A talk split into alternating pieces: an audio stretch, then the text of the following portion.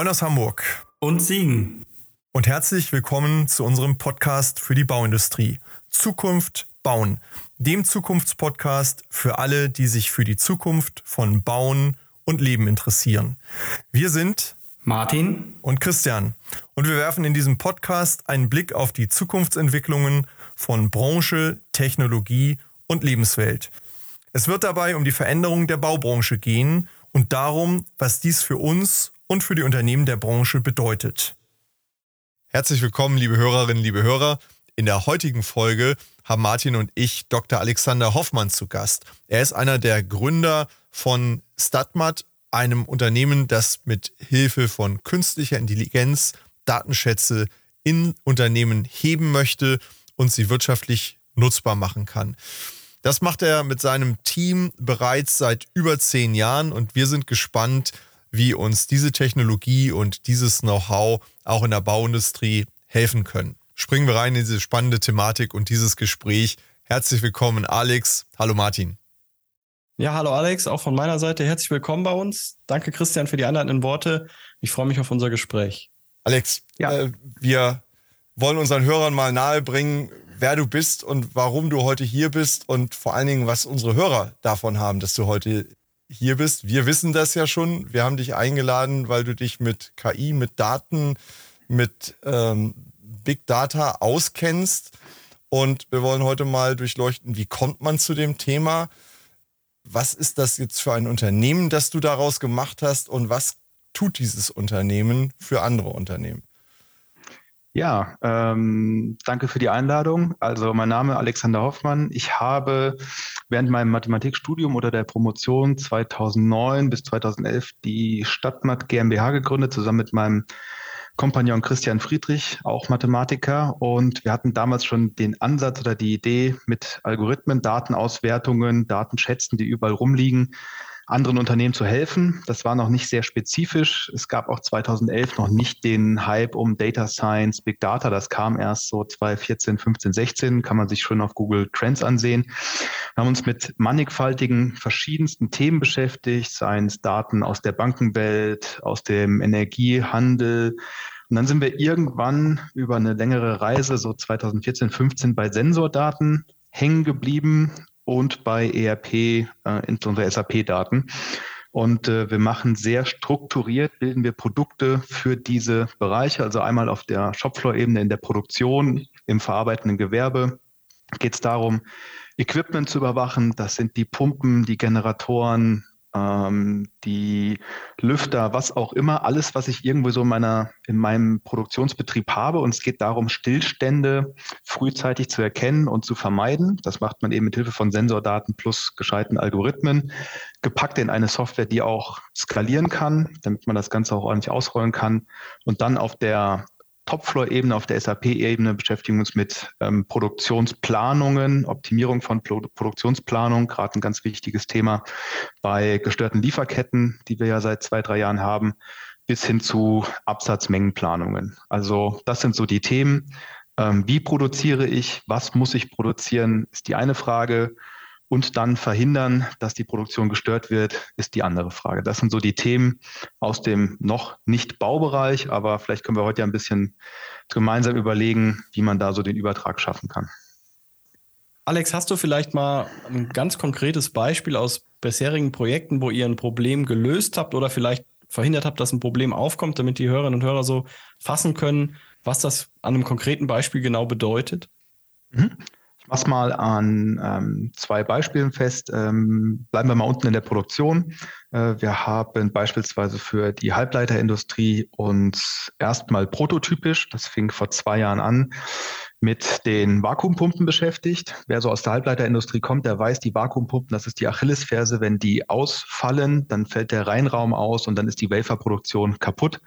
Die Vakuumpumpe selber, die kostet vielleicht äh, 5.000 bis 10.000 Dollar aber so eine Charge, ähm, die ausfällt, da bin ich im Bereich von so 500.000 bis eine Million Dollar, die ich dann habe, weil meine Vakuumpumpen ausgefallen sind. Und dort haben wir erst exemplarisch an 20 Vakuumpumpen das Ganze exploriert, haben gesehen, okay, die Algorithmen können tatsächlich Tage vorher schon Anomalien erkennen und äh, sind dann in den Rollout gegangen, weil, wenn man sich so Halbleiterindustrie anschaut, ein Produktionsplan äh, Plant hat tatsächlich sowas wie fünf bis 10.000 Pumpen. Also das ist so das Beispiel. Man startet im Kleinen, erkennt, was ist ein wiederkehrendes Problem und versucht das dann eben über Software vernünftig auszurollen.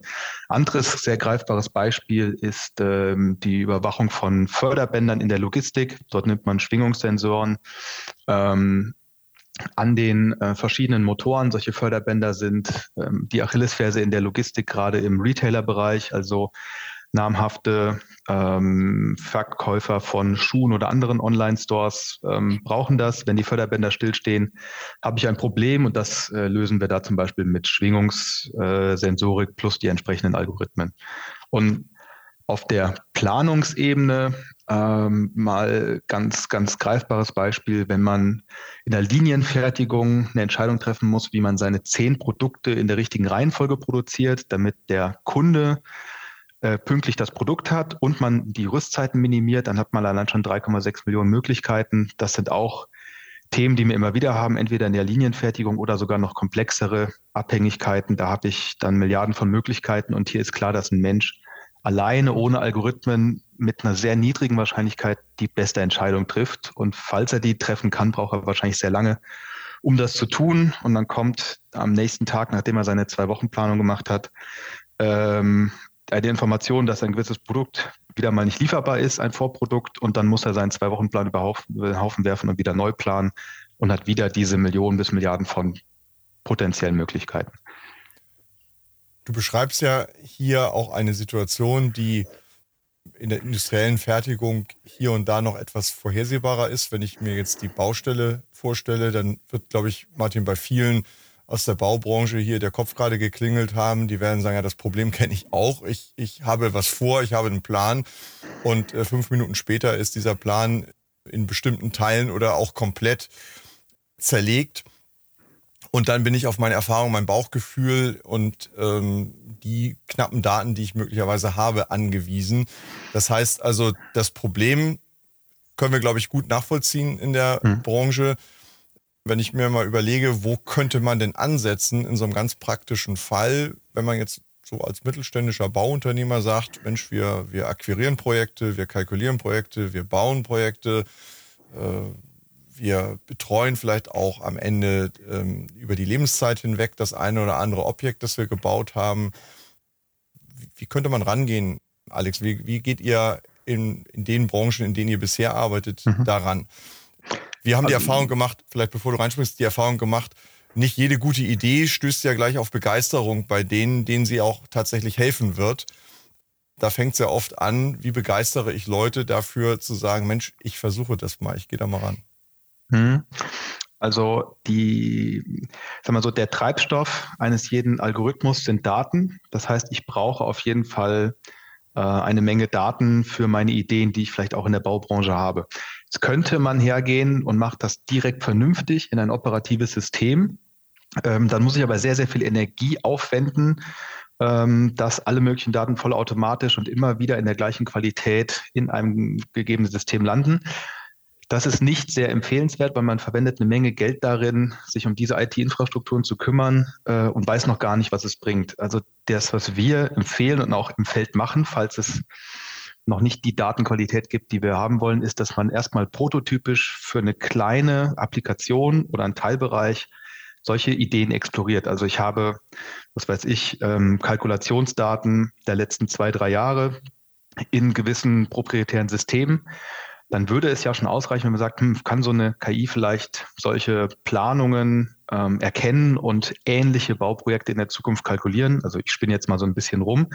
Dann würde es reichen, wenn man prototypisch diese Daten mal extrahiert und überhaupt mal ein Data Scientist sich das Ganze anschaut und versucht, ähm, ex post einfach so einen, so einen Algorithmus darauf loszulassen. Also das sind eigentlich so die Erfahrungen, ähm, die man machen sollte klein und schnell und kostengünstig starten. Und wenn man weiß, ich habe hier Muster und Strukturen in meinen Daten, die meine Idee, meinen Schmerz, den ich habe, irgendwie lösen kann, dann würde ich mich aber im Großen um das Thema kümmern, wie kann ich da ein operatives System daraus schaffen, dass die Daten, die ich benötige, in Zukunft vollautomatisch in meine Prozesse einfließen. Also da habe ich einen sehr, sehr großen Aufwand zu betreiben.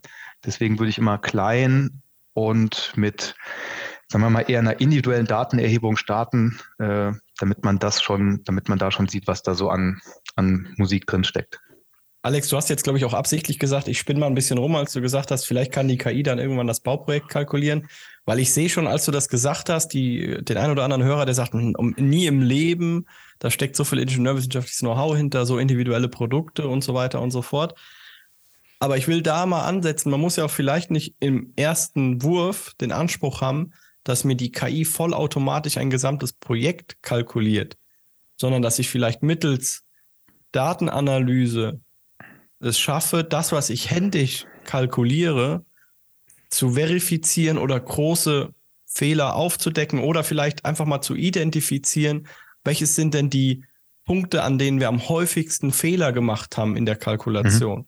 Also es muss ja nicht sein, dass die KI jetzt den Kalkulator ersetzt, aber dass die KI hilft, gerade auf der Führungsebene dann, wie das in den unterschiedlichen Unternehmen auch heißt, Preisabstimmungsgespräch, Preiskommission, Preisfindungsgespräch, dass man da wegkommt von diesem, der Chef kennt den Markt und deswegen hat er das Bauchgefühl, wir müssen noch drei Prozent runter mit dem Preis. Oder mhm. wir sind im äh, Ausbau noch zu teuer, aber im Rohbau ist das Angebot zu günstig. Also da, ich habe immer dieses Bild vor Augen ähm, aus einem Bauunternehmen, wo ein Kalkulator mal gesagt hat, wurde er gefragt, was glaubst du, wie viel kostet das, Unterne äh, das Projekt, was wir kalkulieren müssen? Wir müssen das in eine Liste eintragen. Er hat scherzhaft die Ausschreibungsunterlagen aus, ausgedruckt, so mit der Hand, als ob er sie wiegt und gesagt, ja, ich glaube 1,6 Millionen. Ja.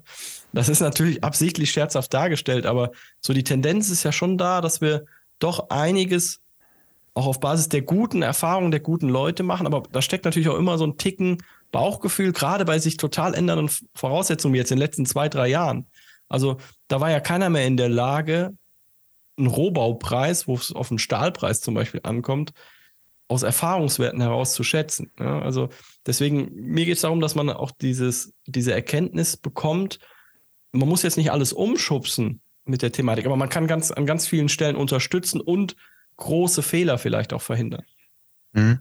Also erstmal, ähm, du hast eins angesprochen, ähm, was glaube ich ganz wichtig ist, Richtung Akzeptanz. Ähm, ich habe da eine große psychologische Komponente. Also wenn es um KI-Systeme geht, reden wir nur von Assistenzsystemen, unterstützenden Systemen. Das sind keine ersetzenden Systeme von ähm, Arbeitsplätzen in der Planung, Kalkulation, Überwachung, Instandhaltung, was auch immer äh, ich für Themen habe. Ähm, das können nur Assistenzsysteme sein.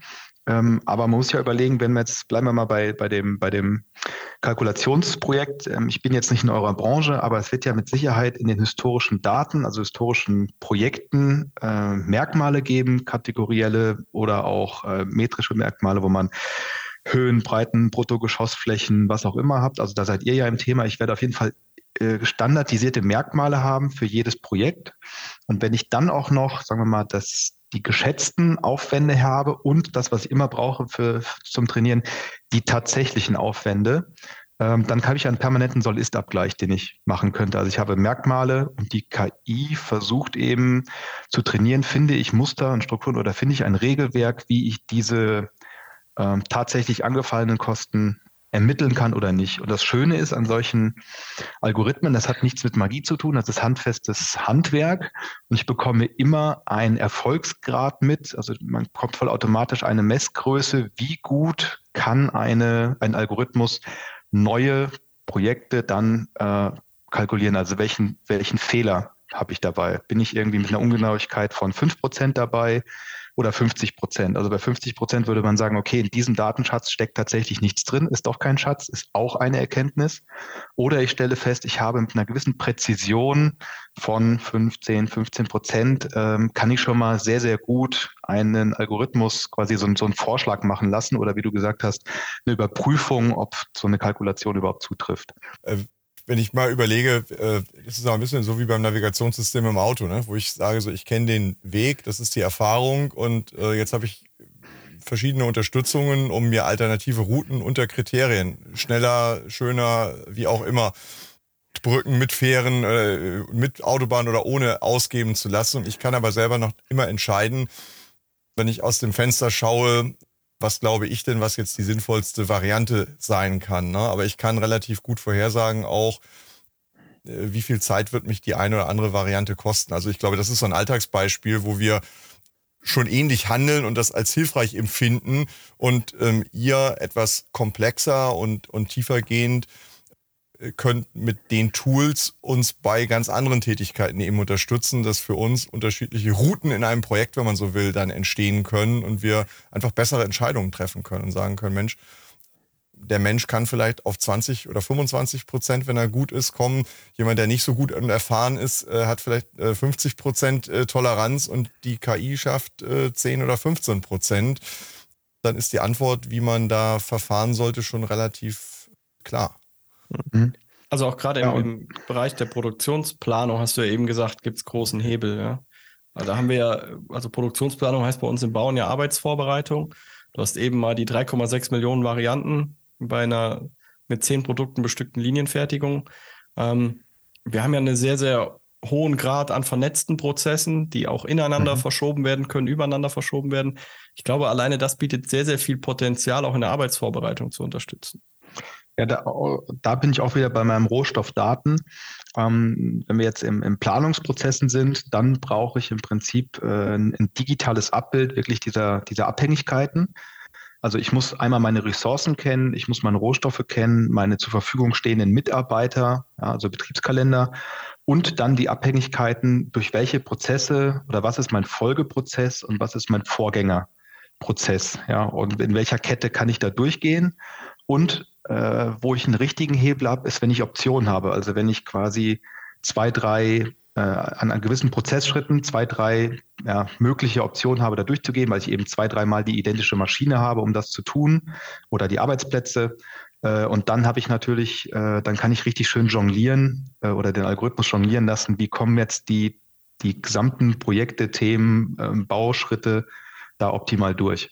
Mhm. Und da sind wir auch wieder im Bereich der, der Assistenz. Also man macht dort auch einen Vorschlag. Da sind wir sehr gut im Bereich der, der Simulation. Man, die, die Planer bekommen diesen Vorschlag und können den dann nochmal entsprechend etwas abändern, wenn sie wollen. Und dann hat man ähm, sehr, sehr schnell einen sehr optimalen Plan.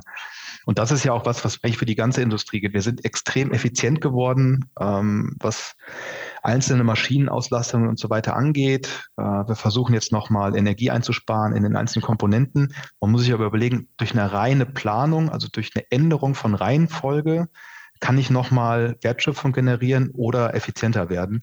Und deswegen sollte man sich da auf jeden Fall, wenn es denn geht, mit beschäftigen. Und mhm. die Grundlage ist natürlich immer eine saubere Datenstruktur. Äh, und ich denke, das ist die größte Hausaufgabe. Zumindest, also das gilt auch nicht jetzt nur speziell für den Bau. Das erleben wir eigentlich bei allen Kunden ähm, auch bei Kunden, die äh, schon lange ihre Systeme, ihre SAP-Systeme pflegen und erstmal meinen, dass das alles gut ist. In dem Moment, wo ich versuche, eine KI zu trainieren, kommen eigentlich alle Datenungereimtheiten erst richtig raus.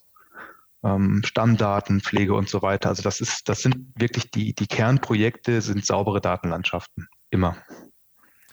Ich erinnere Martin ja auch an unser Gespräch mit Professor Bauer, der auch sagte, ja, projektbezogen bin ich auch bereit, die einen oder anderen Daten zur Verfügung zu stellen, aber entlang der Wertschöpfungskette und gegenüber meinen Wettbewerbern, wo ich dann eben auch in dem einen oder anderen Projekt zusammenarbeite, bin ich da an der einen oder anderen Stelle noch skeptisch. Das muss man regeln, das ist regelungsbedürftig. Das heißt, das, was technisch notwendig oder auch machbar ist, ist sicherlich in der Branche im Miteinander bisher nicht immer gelebte Praxis. Wir haben ja auch oft gesprochen über äh, mehr äh, Nähe bei Planen und Bauen und äh, alle diese Themen. Das heißt also, wir müssen, glaube ich, auch, um zu diesen sauberen Daten zu kommen, vorher überlegen, wie wollen wir denn in Zukunft und wie müssen wir in Zukunft zusammenarbeiten, damit das überhaupt auch sinnhaft möglich ist und wir Brüche, die am Ende ja wieder dazu führen, dass die Daten nicht mehr so viel wert sind, ähm, vermeiden. Mhm. Und ich glaube, oder Alex, du zuerst gerne. Nee, das, äh, man braucht Häfen und keine Burgen. Das ist so der, der, das gilt für die gesamte Digitalisierung unserer, unserer Wirtschaft. Ja. ja.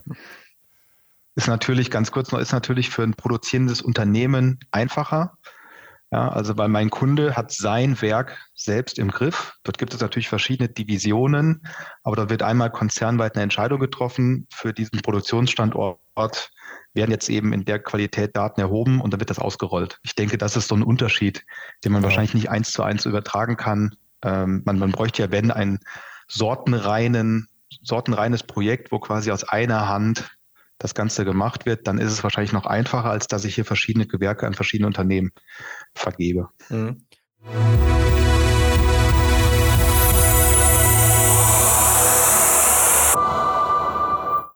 Stelle ein kurzer Hinweis in eigener Sache für diejenigen unter unseren Zuhörern, die sich gerade in ihrem eigenen Unternehmen mit relevanten Zukunftsfragen befassen und die deren Ausgestaltung und die Umsetzung von Lösungen beschleunigt und ergebnisorientiert für den Erfolg vorantreiben wollen. Sprechen Sie gern Martin Ferger für Themen zu Lean, BIM, Digitalisierung und Prozessoptimierung über www.ferger-consulting.de und mich, Christian Haag, zu strategischer Transformation, Strategie, Führung und Sparring für Top-Entscheider über www.christianhaag.de an. Im Rahmen dieses Podcasts, aber auch darüber hinaus, tragen wir gern als Speaker in Präsenz oder online zur Inspiration Ihres Publikums im Rahmen Ihrer Veranstaltungen bei.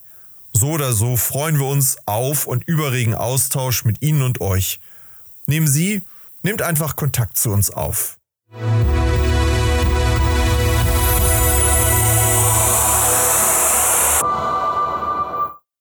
Aber du hast es ja eingangs auch gesagt, man muss klein anfangen und äh, am besten wahrscheinlich da, wo man eben äh, erstmal einfache äh, Themen löst, um dann auch zu sehen, was steckt da an Potenzial für mich drin. Mhm. Martin. Man, man merkt aber auch, wenn Alex sagt, die Hausaufgabe, die auch die Baufirmen machen müssen oder alle Beteiligten ist, die, die Daten zu beschaffen beziehungsweise aufzuarbeiten oder erstmal zu gucken, was habe ich schon oder jetzt spätestens jetzt mal anfangen zu sammeln. Aber da merkt man auch, du hast eben gesagt, jede KI braucht Solldaten und Ist-Daten, damit sie halt lernen kann, um Szenarien mhm. abzubilden. Und da merkt man, dass das Thema KI, was vollkommen hochtrabend klingt vielleicht für die meisten, aber eins braucht, dass wir unsere Hausaufgaben hoffentlich schon gemacht haben oder in Zukunft machen werden. Also äh, ich erinnere mich immer wieder an dieses Thema. Wir haben eine klassische Angebotskalkulation, wir haben eine Arbeitskalkulation und dann gibt es noch diese Kür, was eigentlich eine Pflicht sein sollte, der Nachkalkulation der Projekte, um zu lernen für die Projekte davor. Und wenn man sich das jetzt vor Augen führt, wir haben immer gedacht, okay, wir lernen händisch, indem wir nachkalkulieren für uns im Kopf von den alten Projekten. Da machen wir eigentlich nichts anderes als das, was die KI nur in einer viel, viel größeren Anzahl ja machen soll, aus da ist Daten lernen, ob die Solldaten gepasst haben, beziehungsweise wie stehen die in einem Verhältnis. Und da ist auch nochmal ganz wichtig, glaube ich, dass die Bauunternehmen sich ganz klar nochmal die Prozesse vor Augen führen, dass mit der Angebotskalkulation und einer erfolgreichen Submission das Thema Kalkulation nicht vorbei ist, sondern dass mhm. wir ganz klar auch Ist-Daten sammeln müssen und die am besten so strukturiert haben müssen, dass wir die den, der Kalkulation gegenüberstellen können. Also auch da, da ein plastisches Beispiel, weil es da wirklich um, um Stückzahlen für, für KI geht. Also eine KI braucht relativ viele Soll-Ist-Werte, ähm, im Beispiel zu bleiben, wir hatten jetzt ein Stahlwerk optimiert. Da habe ich ähm, pro Tag mehrere Produkte, die gefertigt werden. Und da hatte man nach einem Monat extrem viele Produkte, aus denen man lernen konnte. Ähm, und ich glaube, das muss gerade in eurer Branche jedem klar sein. Wenn ich jetzt noch nicht angefangen habe, Daten zu sammeln und ich jetzt Daten sammle, brauche ich ja wahrscheinlich ein, zwei, drei Jahre, bis ich dann mit denen was anfangen kann. Äh, oder ich muss eben rückblickend versuchen, diese analogen Daten irgendwie wieder zu, zu heben, weil ich würde jetzt mal unterstellen, es wird nicht jeden Tag äh, sehr, sehr viel äh, fertiggestellt. Also die, die Stückzahl an Aufträgen in eurer Branche ist mit Sicherheit sehr viel niedriger als die Stückzahl, die man klassischerweise in der normalen Industrie hat. Ja, ja. wir könnten dann höchstens über Teilprozesse, die abgeschlossen sind, sprechen. Also wie eine Betonage oder genau. Man, man braucht halt viele Stückzahlen und äh, Kunden sagen auch schon mal zu mir, ja, mit den Daten kannst du nichts anfangen, wir haben irgendwie ziemlich schlecht produziert. Dann sage ich, ja, das ist genau richtig, weil eine KI braucht keine perfekten Daten, sondern idealerweise hat man verschiedene Merkmale, die einen Prozess beschreiben. Und dann habe ich sowohl gute wie auch schlechte Erfahrungen drin. Und genau dann kann man eben äh, aus den Daten ausdifferenzieren, welche Merkmale führen eigentlich zu einem guten oder schlechten Ergebnis. Also es ist ähm, ein Irrglaube, dass man denkt, man muss nur die perfekte Produktion abgebildet haben, ist der Gegenteil. Also wenn ich alle möglichen Variationen drin habe, dann ist es umso besser. also falls ja sich dann mal jemand verschätzt hat beim Plan, ist es zumindest für die Zukunft gut, weil der Algorithmus damit was anfangen kann. Jetzt haben wir über verschiedene äh, Teilbereiche schon gesprochen. Äh, du hast hier gerade nochmal die, die Fertigung in einem Stahlwerk angesprochen. Wir haben ja auch im, im Bau, Martin, auch hier im Podcast schon mit ähm, Modulbauunternehmen ähm, und mit ähm, über Fertigteilwerke gesprochen. Ähm, siehst du da eher Anwendungsbereiche auch, um jetzt nicht nur im Planerischen, da ist es wahrscheinlich weniger relevant, aber eben auch in der Ausführung ähm, vielleicht ins, ins Laufen zu kommen, wenn ich also solche doch eher standardisierten Prozesse habe?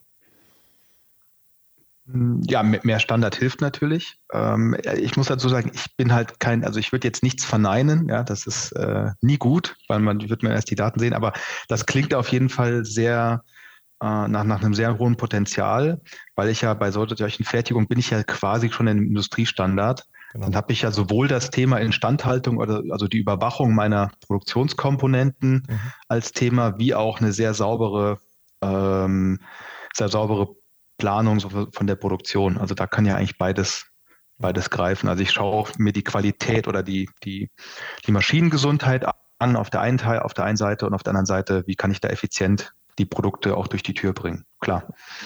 Martin, deine Sicht? Ja, ich denke auf jeden Fall, wenn man sich mal die Produktionsprozesse im Systembau, im Modulbau oder halt im klassischen Fertigteilwerk anschaut, dann ist das ja schon sehr nah dran am industriell produzierenden Gewerbe. Ja. Wir haben halt in der Regel ein Produkt, was eine Halle durchläuft und nicht mehr wie auf der Baustelle die Produzierenden, die das Produkt durchlaufen. Also ganz andere und deutlich festere Rahmenbedingungen. Also ich glaube, Unternehmen, die Fertigteilwerke betreiben oder im Modulbau oder im äh, modularen oder systematisierten Bauen tätig sind, die können sich natürlich dem Thema idealerweise erstmal über diese Tür, glaube ich, nähern, um hm. Quickwins zu haben. Die Baustelle an sich Schlüsselfertigbau, Kanalbau, Straßenbau, Rohbau, stellt natürlich, glaube ich, was das Thema Soll-Ist-Vergleiche angeht und mögliche Optionen nochmal eine größere Herausforderung da als das Thema Modul oder Schlüsselfert oder hm. Fertigteilbau an. Und beim, beim Modulbau wird mir jetzt noch einfallen, dass man auch, wir haben ja noch gar nicht über KI im optischen Bereich gesprochen, also über Bilderkennung, ähm, Qualitätsbeurteilung, also wenn ich da einfach quasi vollautomatisch über Kamerasysteme die Qualität meiner produzierten Teile überwache, ist ja auch nochmal eine Applikation. Ist jetzt nichts, was ich speziell mache, aber was natürlich im normalen Data Science Bereich auch, auch gängig ist. Also das könnte natürlich auch, wenn man jetzt mal so ein bisschen rumspinnt, auch applikationsmäßig die Qualität dieser Module sicherstellen. Mhm. Was ich noch sagen wollte, wo haben wir eben kurz drüber gesprochen, du hast gesagt, man kann vielleicht Kostenschätzungen oder ähnliches auch mit einer gewissen Unschärfe machen, um einfach so zu überprüfen, wo geht die Reise hin, kostentechnisch oder preistechnisch. Ich glaube, das hat auch eine hohe volkswirtschaftliche ähm, Bedeutung, wenn man mal denkt, dass solche Systeme vielleicht auch aus, auf ausschreibender Seite, ich denke jetzt vor allen Dingen mal an die öffentliche Hand, wer da wäre, ja, dann wäre vielleicht das Entwickeln von sachgerechten Budgets deutlich einfacher. Einmal hätte ich dann eine bessere Einschätzung, was kann ich mir erlauben zu bauen dieses Jahr. Und ich hätte für die Projekte eine deutlich angenehmere Gesprächsgrundlage, weil wie oft hat man es, das Budget der öffentlichen Hand ist einfach zu niedrig angesetzt und das, der Streit auf der Baustelle ist vorprogrammiert, weil der Bauunternehmer natürlich zum Beispiel über Nachträge das tatsächliche Budget erreichen muss oder auch erreichen will. Und wenn ich auf beiden Seiten ein realistischeres Gefühl für das tatsächliche Budget habe, kann das dem Projekt eigentlich nur zuträglich sein. Wenn uns jetzt ein mittelständisches Bauunternehmen zuhört, das sagt, das klingt gut, das könnte ich mir vorstellen, ich will da was tun. Wir sind da vielleicht auch offen für diese Thematik. Wie könnte man jetzt ganz praktisch da herangehen? Was, was wäre so, Alex, so der, der pragmatische Weg, äh, sich dem Thema mal zu nähern und wo könnte man wahrscheinlich erstmal auch den größten Nutzen ähm, davon haben? Du hast ja eingangs gesagt, das ist auch, man fängt klein an. Klein heißt ja in den Köpfen der Menschen dann oft auch kleiner Preis, also vielleicht auch machbar. Was, was muss ich da in die Hand nehmen? Was kann mir das bringen, um einfach ins Laufen zu kommen mit der Thematik? Also erstmal würde ich es auch, wenn man klein startet, immer anhand einer relevanten Fragestellung machen, die für das Unternehmen entweder mehr Effizienz bedeutet oder einen echten Schmerz löst. Ähm, also ich würde trotz der Verkleinerung des Umfangs immer nur ein Thema angehen, wo ich sage, das wird mir auch in Zukunft was bringen. Weil ansonsten habe ich vielleicht, wenn ich jetzt sage, in diesem und einem jenem Thema habe ich eine tolle Datenqualität, äh, auch wenn es mir vielleicht nichts bringt, in Klammern, dann wäre das nicht der richtige Weg, sondern selbst wenn ich noch keine Daten für meine wirklich brennende Fragestellung habe, würde ich mich eher auf die brennende Fragestellung fokussieren und dort schauen, wie kann ich in einem kleinen Projekt explorativ Daten erheben. Die müssen nicht ähm, dauerhaft in ein stabiles System, sondern es reicht, wenn man das explorativ für einen gewissen Zeitraum mal, mal erhebt und sich dann einfach diesen Datenschatz von zwei, drei, vier Monaten mitgeschnittenen Daten je nach Applikation anschaut und dann mit Hilfe von Data Scientists, ob intern oder extern, einfach checkt, gibt es Regeln und Strukturen in den Daten, die meine Fragestellung, Beispiel dieser Kalkulation oder was auch immer, ähm, beantworten können. So, und wenn die Beantwortung ja ist, dann kann man sehr, sehr einfach hochrechnen, was habe ich da wirklich für ein, also was habe ich da für ein, für ein Benefit von, äh, welche Ersparnis habe ich pro Jahr und dann kommt man auch ziemlich schnell zu der Antwort, was für ein Budget kann ich da mir geben. Ja, weil ich würde es rein von der Effizienz oder der Kostenersparnis her dann bewerten und deswegen braucht man ein kleines Projekt, äh, was dem Kunden auch wirklich helfen kann. Kann ich, kann ich auch bestätigen aus meiner Sicht auf viele Themen. Äh, Relevanz hat natürlich immer Einfluss darauf, ob die Motivation dann auch für das Projekt am Ende da ist, egal wie groß das Projekt ist. Und ich glaube, wenn es im Kleinen funktioniert, dann entsteht ja auch Lust darauf, das dann auch etwas größer zu machen und, und das Potenzial auszunutzen. Ich habe nochmal eine ganz andere Frage oder vielleicht ist sie gar nicht so anders. Äh, wir haben ja jetzt auch das große Stichwort Nachhaltigkeit und wir haben natürlich die Herausforderung, wie gestalten wir, und das ist ja auch ein bisschen das Motto in unserem Podcast, wie gestalten wir die Lebenswelt der Zukunft besser. Äh, wenn ich mir jetzt also die, die Lebenszeit von Bauwerken anschaue, ähm, wie könnte uns KI da helfen, aus den Daten, aus der Beobachtung ähm, dieser Bauwerke im Grunde auch Rückschlüsse für die Planung zu ziehen. Also ähm, jetzt mal laienhaft gesprochen, äh, wenn ich jetzt ein neues Bürogebäude oder ja irgendwie vielleicht sogar ein Wohnquartier mir anschaue und ich plane das, ähm, was kann mir die KI möglicherweise an Tipps oder Hilfestellung geben, um einfach äh, besser zu werden, was Energie angeht, was möglicherweise auch irgendwann Rückbau angeht, was Ressourcenverbrauch tatsächlich im Betrieb ähm, angeht. Äh, hast du da eine Idee? Oh, das ist natürlich ein großes Thema, ja. ähm, da, ich glaube, da, da habe ich eine Menge Ideen, aber ähm, die, die Frage ist, was, was zielführend ist. Wenn man natürlich Richtung Energieeffizienz anschaut, sich anschaut, könnte man natürlich, wenn man historische Verbräuche hätte, ähm, korreliert mit Wetterdaten und mit Verbräuchen, man nicht sowas wie auf einem Viertelstunden-Stunden-Grid ähm, über mindestens zwei oder drei Saisons, ja, sonst sehe ich es nicht. Das ist das Thema beim Energieverbrauch, hilft mir fünf Monate Daten nichts. Äh, da bin ich sofort bei zwei Jahren. Warum hilft mir ein Jahr nichts? Weil ich muss auch noch den Wettereinfluss ja. messen können. War das jetzt Zufall oder nicht? Also ich bin bei mindestens 24 Monaten, besser 36. Und wenn ich dann natürlich sehe, dann könnte ich natürlich auch sehen, unter welchen Wetterkonstellationen sind welche Baustoffe denn wirklich energieeffizient. Ja, das ist natürlich ein Thema. Wenn ich das korreliere mit dem Energieeinsatz, ich müsste natürlich wissen, welche Energie setze ich in Kilowattstunden an Heizleistung zum Beispiel ein ähm, in den Häusern. Ich müsste die Temperaturen haben. Also ich müsste eine vielschichtige Übersicht oder einen digitalen Zwilling von diesen Objekten haben. Und dann kann man, glaube ich, eine, eine Menge Fragen beantworten, weil das korreliert ja schon alles stark miteinander. Ja. Aber also das wäre dann, glaube ich, schon ein extrem großes Projekt. Und da sind wir wieder beim Thema Daten. Man braucht einen langen Atem der Datenerfassung, bis ich wirklich einen Mehrwert habe in diesen Bereichen. Also Alex, du hast gerade eines der geflügelten Wörter aktuell in der Bauindustrie ja genannt, den digitalen Zwilling, der aus der Welt des Building Information Modelings, also von BIM kommt.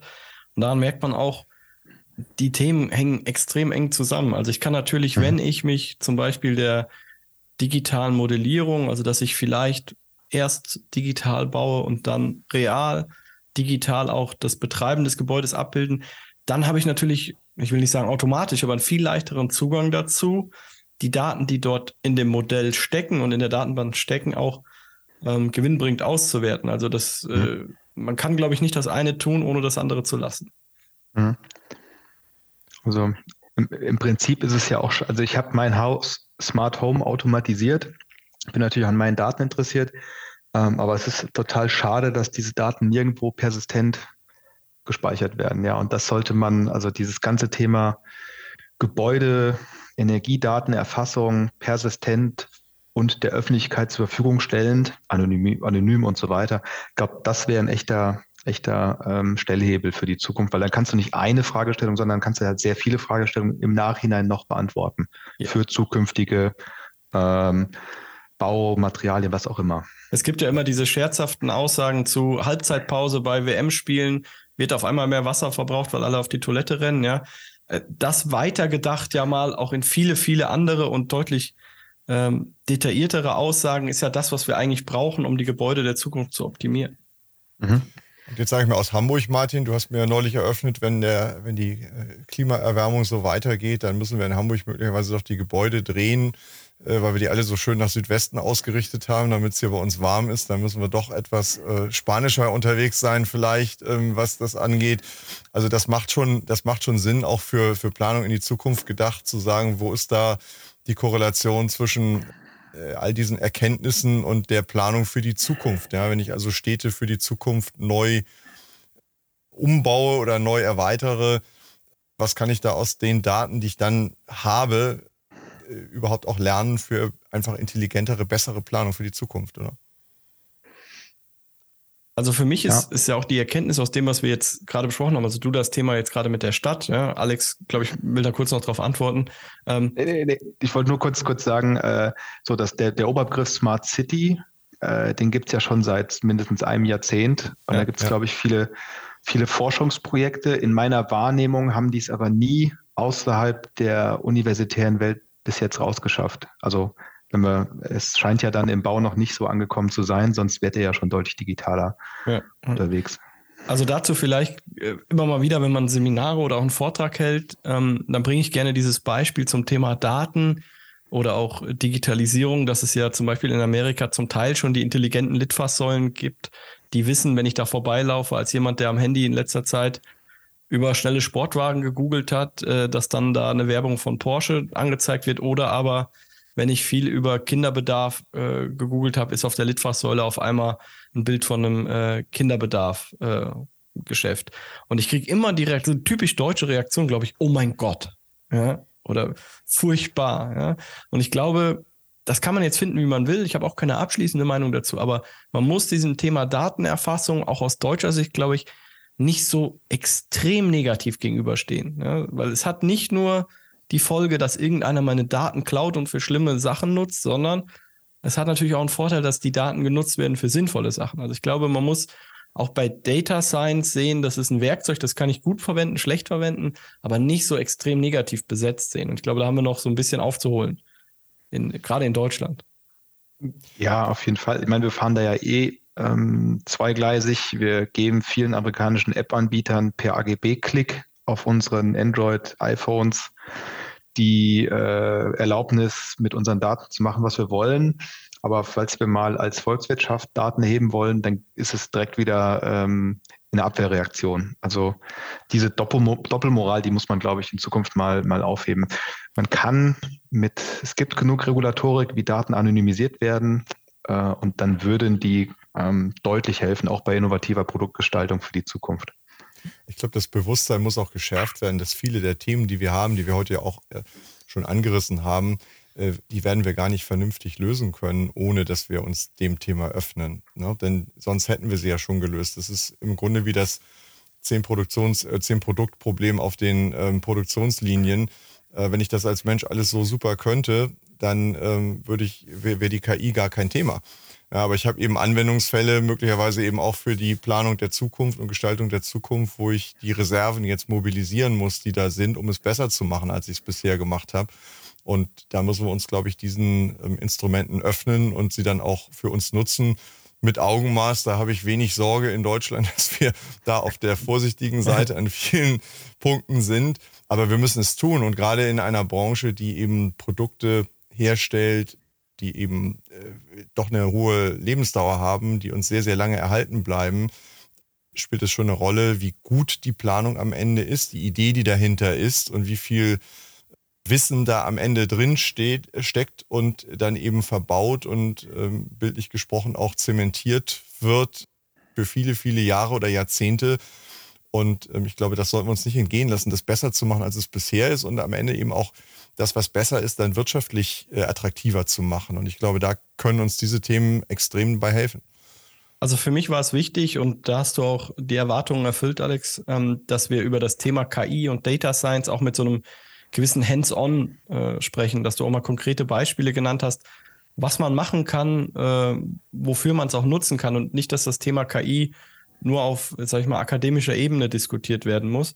Und ich finde auch eine Erkenntnis unseres Gesprächs heute ist, dass KI oder Data Science ein Thema sein kann für ganz große Probleme, ja, sowohl volkswirtschaftlich, gesellschaftlich, aber auch äh, kein Thema ist, was nur DAX-Unternehmen vorbehalten sein soll, sondern auch im kleinen und mittleren Unternehmen, auch in der Bauindustrie mit äh, konkreten Frage- und Problemstellungen äh, ein Ansatzpunkt ist, sodass man nicht sagen sollte und auch nicht sagen kann als kleineres oder mittleres Unternehmen, ich setze mich jetzt einfach mal hin, lehne mich zurück und warte, bis das in 30 Jahren eh auf mich zukommt, sondern es ist tatsächlich ein, ein Ding, was auf allen Größenebenen durchaus eine Rolle spielen kann.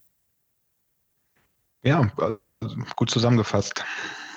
Ich glaube, wer jetzt zuhört und hier im Bau tätig ist und, und sagt, Mensch, der Alex, der hat da gute Ideen und äh, hinter dir steht ja auch in deiner Firma mit deinem Partner ein, ein großes Team an Mitarbeitern, der sollte sich einfach, finde ich, mit dieser Idee mal weiter beschäftigen und vielleicht auch mal in den Austausch gehen und sagen, wie könnte das bei mir aussehen, weil die, die Antwort ist dann doch ja eben sehr individuell. Du hast es gesagt, was ist sozusagen, wo, wo, wo brennt die Schürze und wo ist das Problem, das mir am meisten wehtut und könnte das ein Ansatz sein? Also ich würde mir wünschen, dass wir heute hier wieder nicht nur Steine ins Wasser werfen und Wellen schlagen und neue Impulse geben, sondern dass auch der eine oder andere ins Handeln kommt und sich ja, einfach mal in, in Kontakt begibt mit euch und austauscht und überlegt, wie kann es vorangehen, weil das wird uns, glaube ich, allen helfen, wenn auch da kleine Projekte entstehen, die dann wieder Vorbild sind dafür, dass auch andere ins Handeln kommen an der Stelle.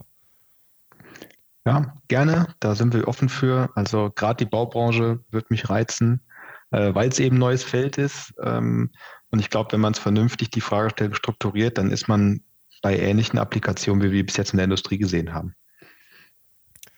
Alex, vielen Dank für deinen Input heute. Alles Gute für euch und vielleicht entstehen ja ein paar konkrete Projekte und ähm, das wäre ja super, Martin, wenn wir darüber dann hier nochmal wieder berichten könnten.